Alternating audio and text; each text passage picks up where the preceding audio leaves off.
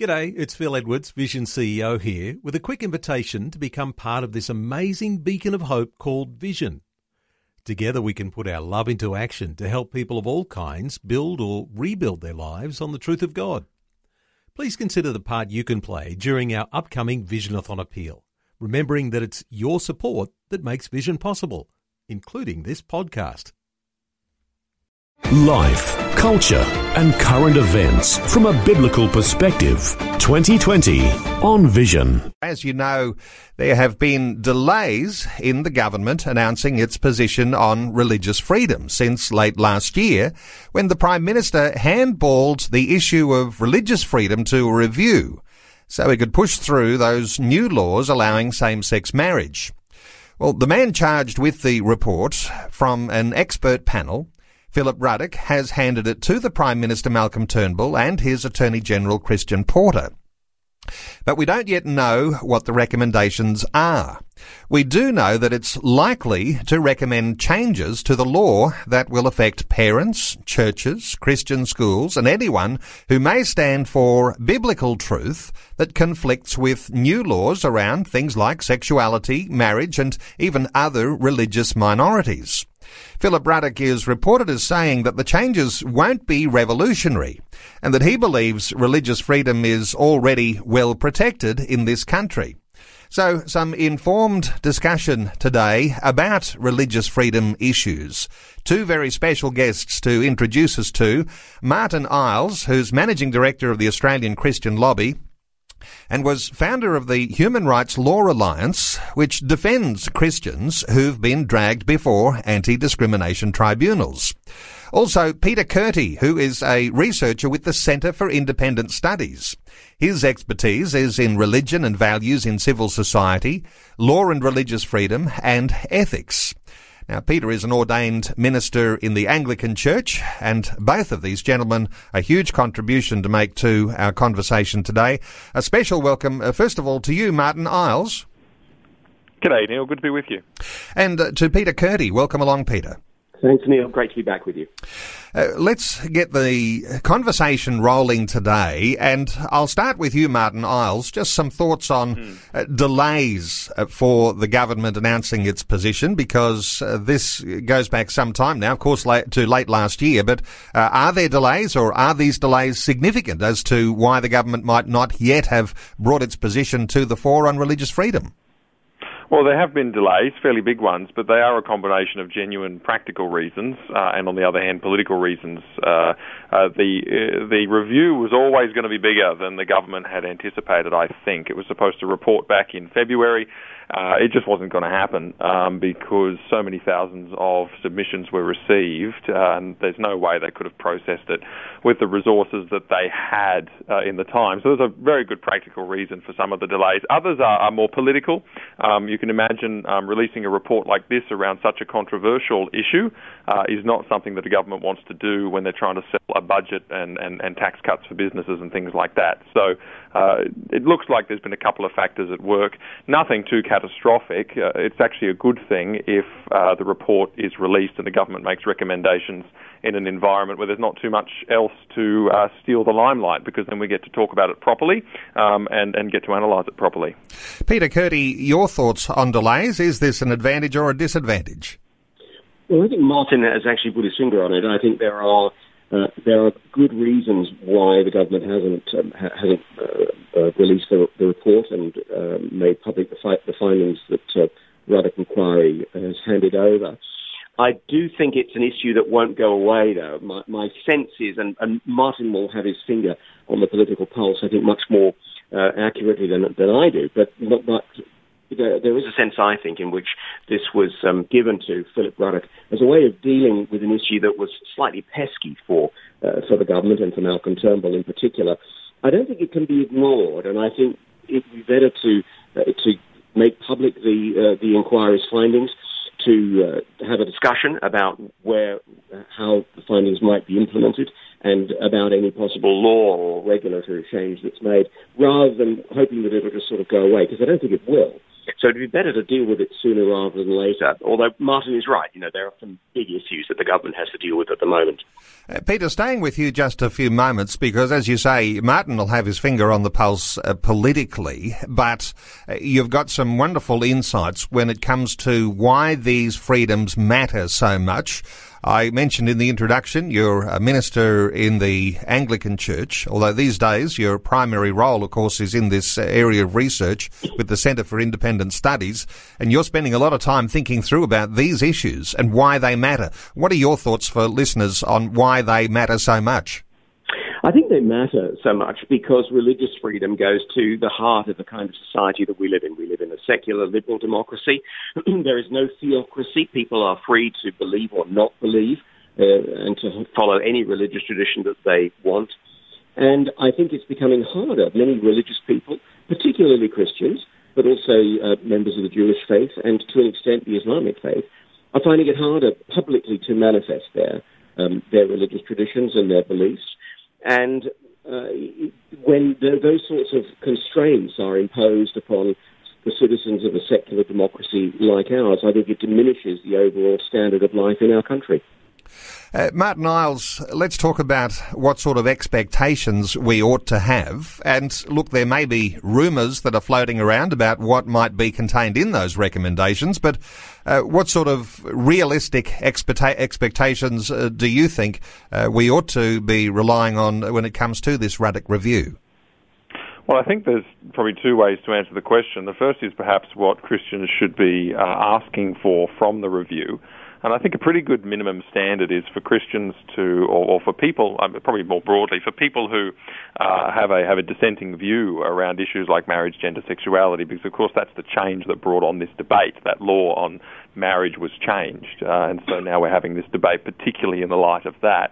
Uh, but for people who have a dissenting view, I think a good minimum standard is to argue for the right uh, to continue to do what they've always done whether or not that is the right to continue to be able to hold the views uh, around those issues that they have or to speak to others about those views uh, or for religious ministers and so forth to proclaim and to preach those views um, or to create institutions and organizations like, say, Christian schools or perhaps a university or, or certainly charities, as religious groups are known to do, make many, they form many charitable groups for them to be able to have these beliefs enshrined uh, so that they can choose staff on that basis and they can uphold the belief in the way they do their work and so forth. Uh, I think a good minimum ask for us is to say, look, we just like to have the right to continue to do what we've always done. We don't want this change in the law to take away any freedoms that we used to have. Um, it is my view that that's unlikely, or the guarantee of that is unlikely. I think that whatever is suggested, it will be something less than that. So there won't, for example, uh, it's unlikely that there will be a very broad ranging religious freedom law that comes out of this.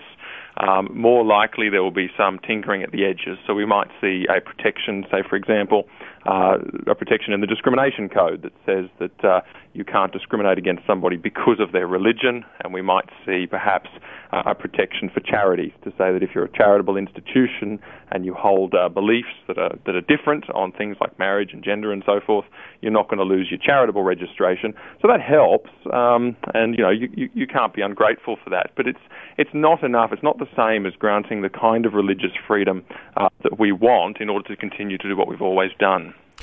But it seems to be there are some shackles coming. And uh, let me ask you, Peter Kurti, uh, some argue that the law already grants too much power to churches, uh, particularly when it comes to hiring and firing on personal grounds. Uh, so whether it's churches or whether it's uh, Christian schools, uh, what are your thoughts on that, that argument that somehow or other the church has got too much freedom? we better try and rein it in. The problem with the way in which many people interpret the exemptions that are afforded religious groups in anti-discrimination laws um, is that it's seen as permission to discriminate or permission to be you know, bigots or permission to indulge in hate speech, which is just nonsense. All that religious groups, uh, of whatever tradition, seek to do is to be able to maintain their ethos and their identity. And one of the advantages of the Religious Freedom Law, and I think Martyn is right, it's un- we're unlikely to see it, but one advantage of a Commonwealth um, Act would be to ensure that uh, will provide for religious bodies being able to maintain their identity and to maintain their ethos. And part of maintaining the ethos and identity is uh, is by employing staff who are not just sympathetic but perhaps uh, completely supportive of, of the particular religious tradition. Um, so, you know, Christian schools need to be able to appoint Christian teachers. Um, Islamic schools need to be able to appoint uh, Muslim teachers. And th- that's, that's a very basic part, I think, of, um, of religious life and practice, maintaining ethos and identity. And that's where a lot of people get very concerned.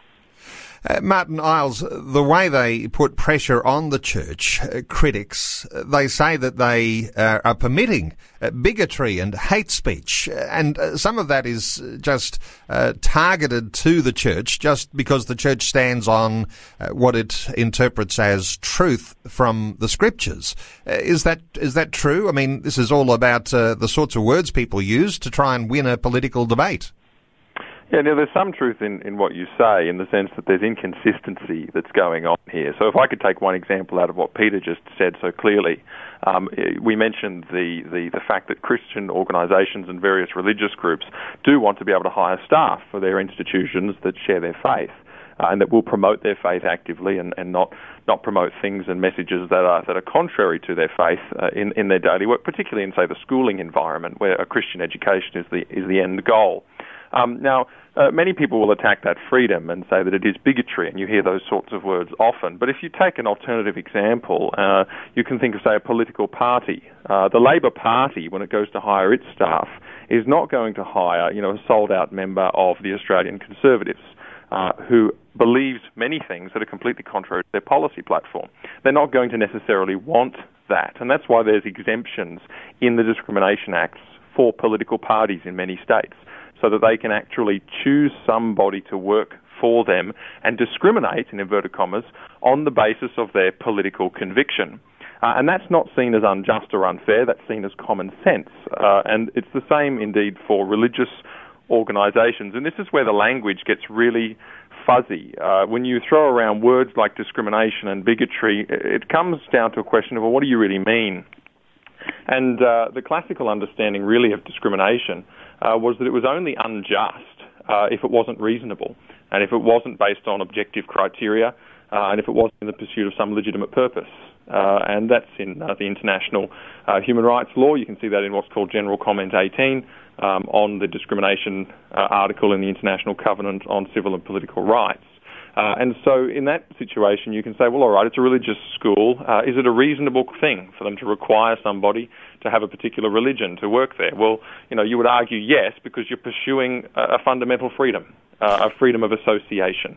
And that is a protected human right at international law. And so, what Peter says is really, really significant, which is that the, the, by including these freedoms, like freedom of association, as mere exemptions to discrimination laws, you are sending the message that there are certain people in society that are being given a license to discriminate. And that's not true because the actions that they're taking don't amount to unjust discrimination in the first place. They're not, they shouldn't be framed as exemptions. They should be framed as actual rights. Life, culture, and current events from a biblical perspective. 2020 on Vision. Just great to have you along with us. An important conversation talking about the uh, position that the government is likely to take when it comes to issues to do with freedom of religion. As you know, there was a review and those recommendations have been handed to the Prime Minister. There's obviously ongoing discussions that are happening behind closed doors within the government uh, that will soon come out and will announce a position. And in fact, there are those that say there cannot be winners on every side here. Someone is likely to lose. Uh, Martyn Iles, uh, the someone likely to lose, given the current environment, some would say would have to be Christians and the church. What are your thoughts about winners and losers?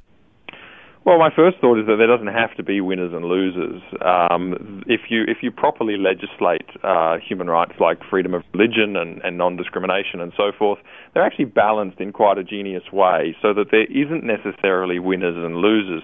But there's always going to be moments where rights come into tension. Um, I won't even say conflict because it, it is tension. You can usually resolve the tensions in a, in a rights respecting manner. uh, as they say. And there's plenty of examples of that. Um, um, but in terms of the way the debate's played out, there is no doubt that the sense is uh, that there are two polarized sides of the debate. And, and I think in some respects that is true because there are fears on both sides about what the agenda of the other side might be. Uh, and also, if you were, say, somebody in, in the gay community, in the LGBT community, uh, you see examples in your community of discrimination. Uh, and you hear uh, rhetoric around the nefarious motives of those who are religious, and words like bigotry and discrimination are bandied around at large, and that does create a genuine concern. And so when you hear religious freedom, straight away you say, well, that sounds to me like a license to bigotry and discrimination against me. Now, that just isn't true. Uh, most of the religious freedoms that we're looking for are actually shields to prevent the government from, from, from uh, uh, taking negative action against us for expressing our faith. We don't necessarily want swords to go and charge the other side and do them harm.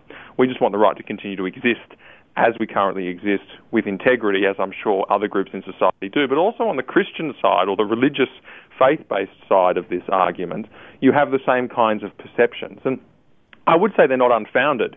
Uh, I, I started the Human Rights Law Alliance, or was involved with the team that started the Human Rights Law Alliance in May 2016, which is ACL's legal clinic.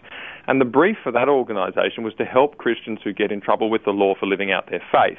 Many in Australia would say, well, that sounds to me like not really a need in this country. But interestingly, we had roughly just over 40 cases um, in, in, in the couple of years that that's been running. And those are cases where people, simply for expressing their Christian views, particularly around these hot button issues. Unfortunately, it is always, nearly always around these hot button issues, not exclusively, but, but overwhelmingly, of sort of marriage, gender, sexuality, and things like that. Real issues of controversy in the community, and also issues that religious people tend to be uh, believing something different to the way the culture is going at large. And you have people who have been suspended from their workplaces, school teachers who have been stood down under disciplinary investigations, people who have lost their professional licenses with different bodies, either as counsellors or medical professionals, or with universities, their affiliated status with different universities, university students who have been suspended and subjected to academic discipline, uh, people in private companies who have actually been fired from their jobs uh, in a couple of cases, you know, six figure roles, fairly significant ones, and even people who have been denied the right to become foster parents because of Christian convictions around these areas. And, and we only take cases on where people have been reasonable. If people have really done the wrong thing and been unkind and have actually been bigoted in some way, uh, that's not a case that the Human Rights Law Alliance would pursue. It's only those where they've been challenged about their beliefs and they've said them and they've suffered adverse action and things like that. Now, word travels fast in, say, the Christian community as it does in other communities, and many people are aware of some of these issues, and they're aware of what seems like hostility on the other side of the fence. And I would say there are there are some on both sides who are a little hostile, but I think the great mass in the middle isn't. Uh, but the great mass in the middle is swayed by the rhetoric of there's, there's, there's, a polarized divide here and we're at war with each other. That's not necessarily true, and we don't seek that. We seek proper human rights and religious freedom protections that actually balance rights well, that give everybody a fair go because it is a, as Peter has said earlier, it's, it's a secular, pluralistic democracy with many people groups trying to live together, and the intention is to give each of those groups the freedom uh, to live out their own lives according to their belief of what is right and good. And I know that there'll be many listeners who'll be shocked to hear that there have already been 40 cases before uh, the uh, the group that you uh, helped found there, Martyn Iles, uh, because the uh, the the group uh, which is the Human Rights Law Alliance, as you say, uh, 40 cases. Uh, let me come to you, uh, Peter Kurti, because when there are 40 cases like that, uh, typically those people, no doubt, are appearing before anti-discrimination tribunals, and different states have their own anti-discrimination laws. So even if the government does come up with some sort of idea and comes up with a bright, shiny statement, says we've solved the problem here, it all is fixed up, then there's still all of these issues with the states, and those who want to drag Christian believers before the courts are still going to be able to do that, even if the government comes out with some sort of uh, overall overarching uh, problem solution. What are your thoughts, Peter? Well, I think one of the strengths of a Commonwealth Religious Freedom Act is that it would prevail over state law. and would bring those uh, different jurisdictions into line so that in fact it would not be it would not be uh, uh, possible for uh, individual states anti-discrimination commissions to to uh, adhere to particular lines that deviated from a, a federal act that, that, that enshrined religious freedom. But I think coming back to an earlier point that you made, Neil, and Martyn, you picked up, I think it's terribly important that we push back against the language of winners and losers because it, it, it turns religious freedom into a zero sum game. I win, you lose. Uh, and, and we're, losing, we're in danger of losing sight of the, the notion of tolerance. These days, we talk about tolerance as if it involves, you know, agreeing with somebody or respecting someone's point of view.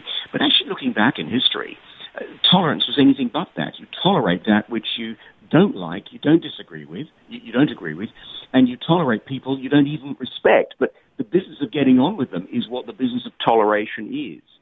And I think we need to re- rekindle that, that more authentic sense of what tolerance amounts to. It doesn't mean that we'll all agree. It doesn't mean that we will all respect one another's points of view uh, or, or, like them. But it does mean we will agree to live with them and, uh, in that sense, respect the right of another person to hold a point of view that we don't agree with. So I think winners and losers does, as Martyn said, you know, it, it makes it into a very uh, bipolar uh, discussion that there are winners on one side and losers on the other. And that, of course, makes people on both sides dig in. And I would like us to dig out of those situations that we, we tend to get ourselves into. Uh, there are some who would like to see the church disciplined in some way. Uh, coming to you, Martyn Iles, uh, when we talk about winners and losers, those who want to win on one side and uh, uh, win on the other, and so this idea of a battle uh, eventuates. And then there are ordinary Aussies who say, "I'm not really on one side or the other. I mean, I, you know, I'm just letting them have their fight. I've got nothing to lose in all of this." In actual fact uh, ordinary Australians have so much to lose if there is no longer freedom of political communication or freedom of academic uh, communication to be able to write and research on the topics that you believe are important for the future of the nation.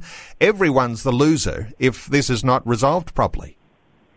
Oh, that is so true, Neil. Um, the, the the difficulty we have is, is is in creating that sense that uh, freedom is something that needs to be fought for constantly and needs to be jealously guarded when it's under threat. Uh, and I think many people hear language like religious freedom, and straight away they go, "Well, I'm not religious." Um, so uh, that's not me. You know, that's the church's business, and you know maybe they don't like the church anyway, uh, and so it falls by the wayside in their minds. Now, I, I think that's terribly uh, misguided, and I think that is the case because I think religious freedom is at the heart of all freedom. And I say that because if you protect somebody's belief uh, and their convictions, uh, you are actually protecting the thing that fuels their other freedoms. So you, you, you protect the thing that fuels their free speech because they're not going to talk unless they talk about what they believe. Uh, and they're not going to associate, create institutions, and have clubs and societies and groups that they join unless they're gathering around shared interests, shared beliefs. Um, and they're not going to have freedom of expression other than to live out the doctrines, teachings, tenets of whatever it is that they believe, whether uh, overtly uh, institutionally religious or not. So, freedom of religion and belief actually lies at the very heart of freedom itself. And if you undermine that, then you undermine the thing from which people speak, the thing from which people associate, and the thing from which people uh, express themselves. Uh, and if you have a society where there isn't that freedom, then you have a society that is somewhere on the spectrum of tyranny, whether it's mild or major. Um, and, uh, you know, many of the justifications for undermining these freedoms come from uh, people saying, well, um, if you allow that freedom, somebody might be a bigot. And so there's this utopian impulse. They say we can make a more perfect world by limiting that freedom and stopping people from maybe being a bigot. Uh, or we can stop them from saying things that might upset or offend somebody. And so everybody's very concerned about the cost of freedom and they go to limit freedom bit by bit because they think it's costly. But where they're moving is up the spectrum of tyranny, and nobody talks about the cost of tyranny, which is far worse. Uh, and so nobody's pretending that there's a utopia here. Yes, if you grant freedoms, there's going to be side effects, but it is a far more, I mean, it's the great legacy of Australia, the United Kingdom, the United States, of Western nations. It's the great legacy of them that we protect the freedom of people to live out what it is that they believe to be right and good, and the state says that's okay. We're not the be all and end all. We're going to allow you uh, to live your life in freedom, and we're going to allow you to create your own groups with your own belief systems, and our limitations are going to be uh, at a certain level that is not does not amount to tyranny. So it's very very important to preserve that because it preserves it preserves the very nature of our society. Uh, when we come back after news, let's talk uh, politics uh, for a short while because there must be a, a, a, terrific internal conflict that's going on within the coalition right now. I'll be interested in your impressions uh, and the polarizing aspects of this where you might have the Labor Party pursuing a militant secular agenda and, and you might have the coalition government trying to uh, please everyone with a good outcome. Uh, let me come back to what I mentioned just before the news, Martyn and Peter. The idea that there's all sorts of conflict that must be going on right now behind closed doors in the coalition where there'll be all sorts of conflict about uh, the position that would be taken on religious freedom because there's uh, conservatives and then those are more uh, centrist who would be in some uh, way uh, in conflict and also this idea of a more militant and secularized Labor Party that does seem to want to put the boot into the church. Let me come to you first, uh, Martyn Iles. the idea that conflict is going on on both sides of, of government right now. Yeah, look, that is true, Neil. Um, it's interesting. The, the, the coalition is not unsympathetic to um, religious freedom, if I could put it that way.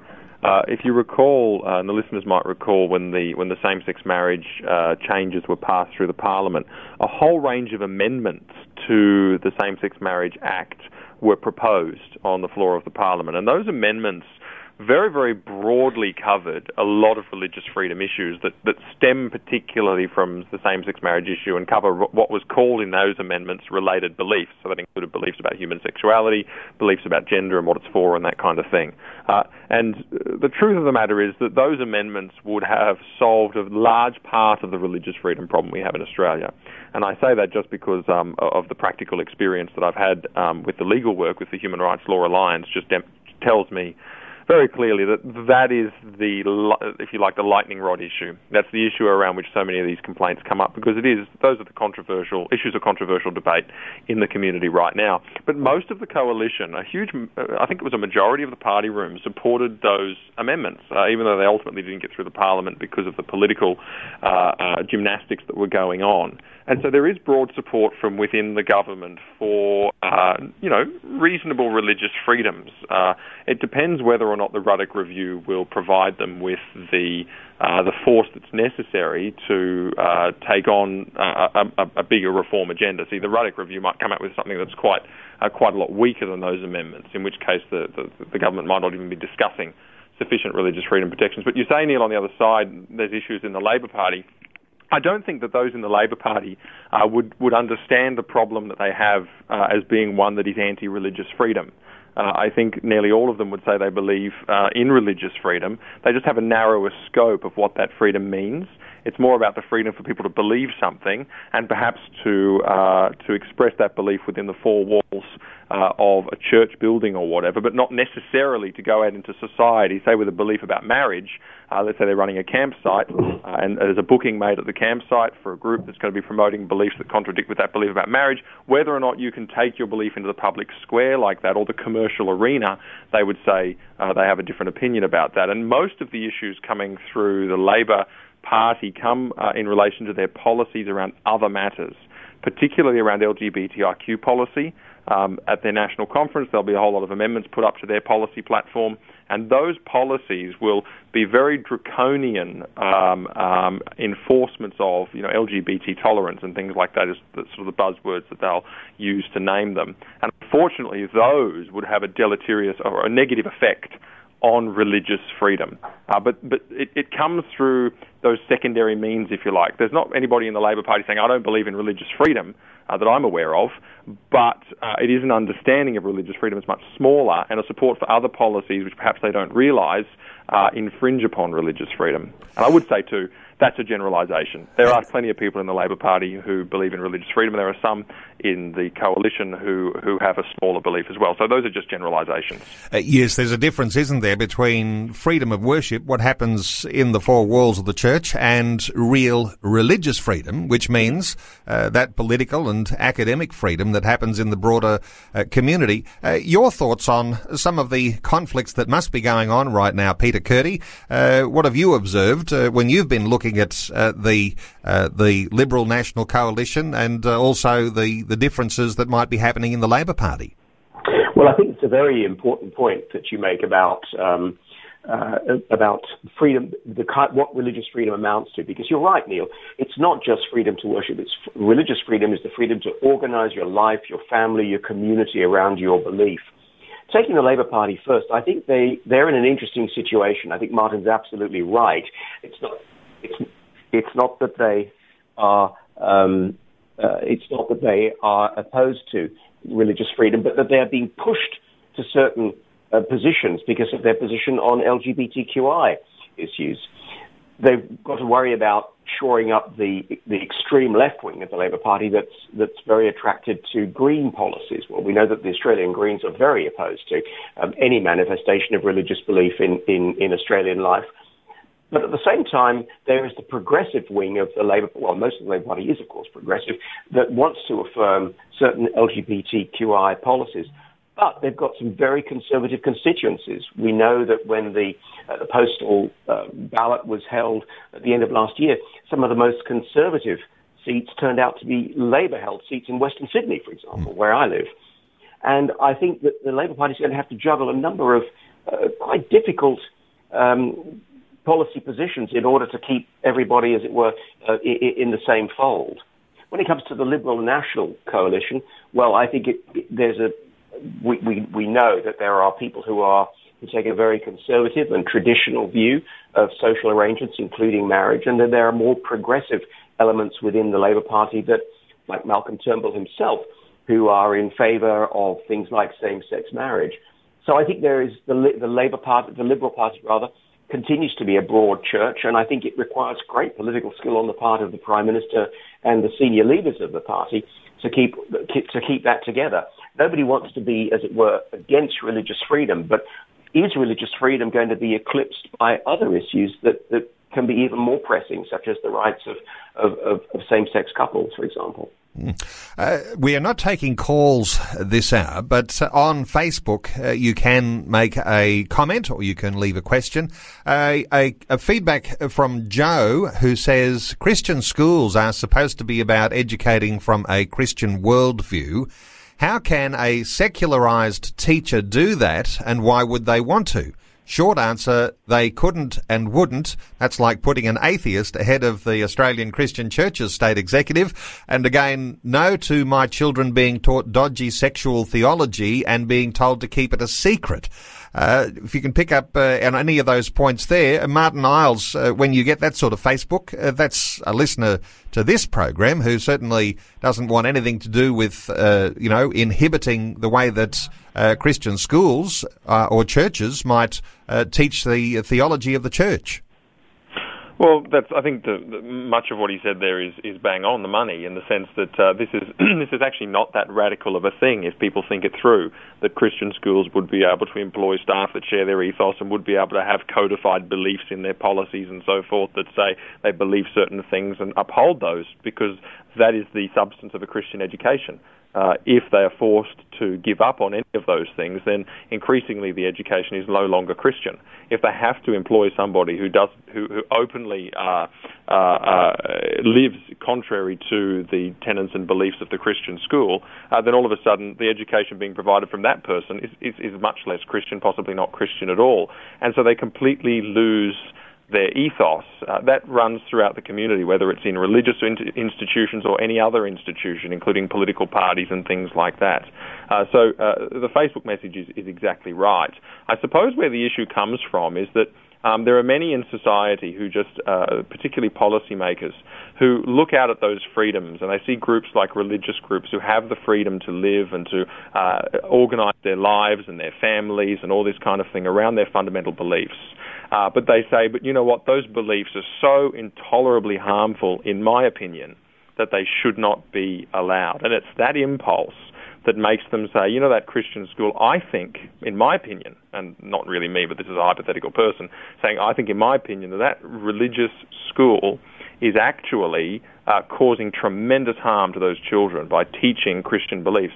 So I think the law should stop them from having that freedom. It is that kind of um, nanny state or totalitarian impulse uh, that is in many people, whether they identify it or not, which causes so many arguments against freedom. But of course, if the shoe was on the other foot and somebody else was trying to attack their freedom, then they would think very differently about it. Okay, uh, let's just maneuver to a, a, different and deeper perspective when it comes to this issue of religion, because when we talk religion, we're not just talking about Christianity. A comment from Grace on our Facebook page who says, Can I ask if the ideology of Islam and I'm not sure what she's saying, ban as a religion and become an ideology because it is against what democracy stands for.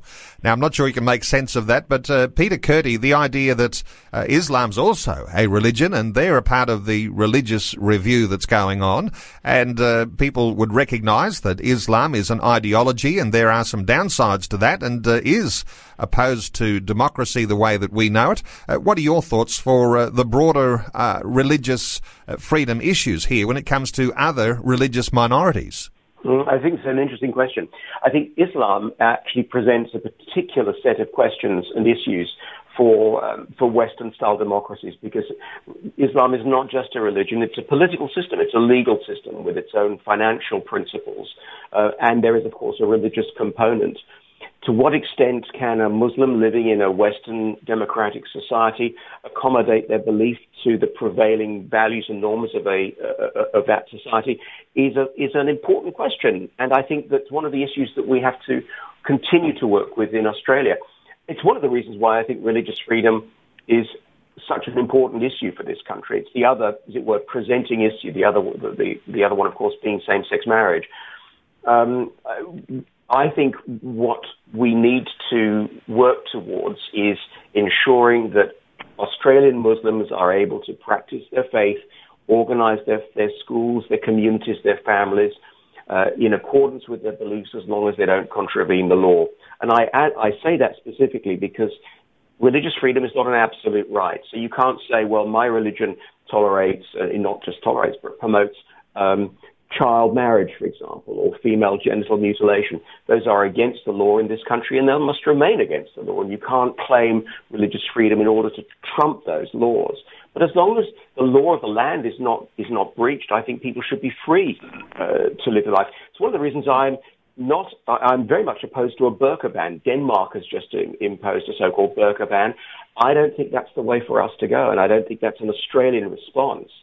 Um, but, but Muslim leaders, as much as, as, as leaders of the community, need to ensure that Australian Muslims are able to live their lives and take their places in Australian society alongside every other citizen. But it's a work that has to be pursued, I think, with, with diligence and some determination. Visions 2020 with Neil Johnson. A biblical perspective on life, culture, and current events. We have been talking about what to expect with the recommendations that have come from the Ruddock review into religious freedom. They've been handed to the Prime Minister and for a couple of weeks now, there's been discussion going on behind closed doors and the government will be preparing now as to how they're going to present their response uh, to issues to do with religious freedom. Uh, two guests. Uh, Peter Kurti is with us from the Centre for Independent Studies and Martyn Iles from the Australian Christian Lobby. Just a few minutes remaining in our conversation. Uh, let me ask you, Peter Kurti, uh, as we tie some loose ends together here, is there anything that you can identify that might give us some level of hope and expectation of what might happen uh, no matter what the government comes up with? Well, I think, Neil, that there is a very strong prevailing sense of live and let live in Australia, and we saw it well exemplified in the, uh, the case of Israel Folau, when uh, this talented footballer posted uh, uh an opinion, his own opinion, a theological point of view about uh, about gay people in answer to a question that he was posed. Now, a lot of people didn't like it, and the media and Rugby Australia and Qantas all started pronouncing about Israel Folau. But the widespread view amongst members of the public was that those who didn't agree with him thought, well, you know, that's fair enough. I don't agree with that point of view, and I think it's wrong, but he's he's entitled to his opinion. He's entitled to his belief, and that I think is a strain of Australian life that we need to honour. Uh, we need to promote, and we need to talk up and not talk down. I think Australians are a tolerant people, um, and I think religious freedom is seen as being part of that very tolerance that makes our country the great country that it is. And Martyn Iles, your thoughts on issues like Israel Folau and perhaps a prevailing idea of uh, live and let live, let's get on with it, let's all be free. Look, I think Peter's exactly right. I think Australia is is uh, stands uh, head and shoulders above some other nations in our desire uh, to let people live and let live, uh, and to be uh, relaxed about these things. Um, that's a great thing. Um, and I think the challenge probably that goes out off of the back of that is if, if, if there's somebody, if there's people listening who are of that live and let live mindset and who believe in religious freedom and freedom of speech and all of those things, the challenge is uh, continue to speak up for it. Um, because the only way that they get completely eroded is when people stop speaking up, when there's voices in society go silent, um, and then there's no other, people feel alone, they don't hear other people talking about it, they get slowly isolated, and, and those freedoms get shut down. So uh, I would say that there is that prevailing sense. It's just our job now to make sure that that sense continues. And if you don't know where to start, just find an organisation that believes what you believe, that you think stands for you, the ACLs of the world, and there's many others, which are huge organisations that have a lot of supporters and a lot of voices. And if you become part of the process, you can help preserve that live and let live mentality. So we've got a great cultural advantage, and there's also plenty of groups out there doing a great job at keeping that advantage alive. And of course, a lot of people will say, I don't know how to speak up, I don't know what to say. And what you're saying, Martyn Iles, is that there are some resources, and uh, to mention the Australian Christian Lobby, acl.org.au, and Peter Kurti on the Centre for Independent Studies. Uh, lots of good research that's coming out, articles that people can read, uh, expressions about what's happening with uh, changes in religious freedom in the nation right now, cis.org.au. Uh, before we wrap up our conversation, uh, there's likely to be some sort of process, perhaps, before the government comes out and makes a major announcement. Uh, is there any likelihood, Martyn Iles, that there might be uh, some inside information before there's some sort of public delivery of the government's position? Yeah, look, there will be. So the government is is showing the report or, or giving a, a, briefing on the report to selected groups um, before it is publicly released. So that includes the Coalition for Marriage, of which ACL is a part. That was the No campaign during the uh, during the, uh, the, the, the postal plebiscite, um, and also the Yes campaign will get a briefing as well. And so there will be an early reveal, if you could put it that way, of, of the substance of that report. So there will be some early inside information, uh, and and people will be able to prepare their responses in advance. So the government's being very transparent, very open. That's a great sign. And Peter Kurti, I suspect the government will have their PR machine working uh, on overdrive uh, to make this look like it's all good and all rosy and the future is bright. Uh, ought we be looking for the devil in the detail when it comes to what sort of recommendations or what sort of position the government takes? well, I don't know about devils and details, but I think we need to be reading out, reading what comes out very carefully and studying it. And um, I think groups like ACL, will, who will have the, the chance to maybe have a foretaste um, the response that groups like ACL under Martyn's leadership makes will be an important guide. Um, I've not been able to get any information so far. I've put out some tentative feelers without much success, um, but I will be interesting to see exactly what it is that, that is recommended and what it is that the government is prepared to adopt. And no doubt that the, the landscape for the rest of 2018 may actually be quite significantly dominated by a lot of issues that might arise. And even perhaps, uh, Martyn Iles, uh, the idea there might be a, a, whole lot of new cases that might be needing to be defended, depending on the way that the government's uh, position comes here. Uh, what are your thoughts for the rest of 2018? Well, I think the issue is not going away, Neil, and I think this is one of the things that worries the government a little bit. They know that it's not going to be easy to solve. It's one of those slightly messy ones. Um, and uh, certainly when the Ruddock Review comes out, we have had some murmurings and sources uh, close to the issue, you know, giving us some information. Uh, we're not optimistic that it's going to be quite enough, and so for the rest of the year, I have no, I have little doubt that ACL will be campaigning uh, to get the government to commit to something perhaps a little better uh, or to fulfil the recommendations of the Ruddock Review in the best possible way. Uh, there is an important issue with detail here. We've got to get the details right. Uh, the government will say it's all rosy and it's all wonderful and they'll sound like they're giving us the world, but I'd ask people just to be cautious and uh, reflect soberly on it and read the input of groups like ACL and others to get a clear picture. And there will be a campaign in the rest of the year. And any more cases that come up, uh, like the ones I've already described, we will be making them public so that people can see that religious freedom concerns are real and not hypothetical. And of course, we'd hope to bring some more conversations like this as those details begin to emerge. Uh, our two guests today, uh, Martyn Iles, Managing Director of the Australian Christian Lobby, and Peter Kurti with the Centre for Independent Studies. Uh, to both of you, thank you so much for taking some time to share your thoughts with our listeners. And I look forward to another opportunity in the near future when we can get together and uh, unpack some of these when we perhaps know a little more. Uh, Martyn and Peter, thanks for being with us on 2020. Thank you, Neil. Always a pleasure, and thanks, Martyn. Before you go, thanks for listening. There's lots more great audio on demand, or you can listen to us live at visionradio.org.au. And remember, Vision is listener supported. Your donation, large or small, will help us continue connecting faith to life for hundreds of thousands of people across Australia and around the world. Learn more or donate today at visionradio.org.au.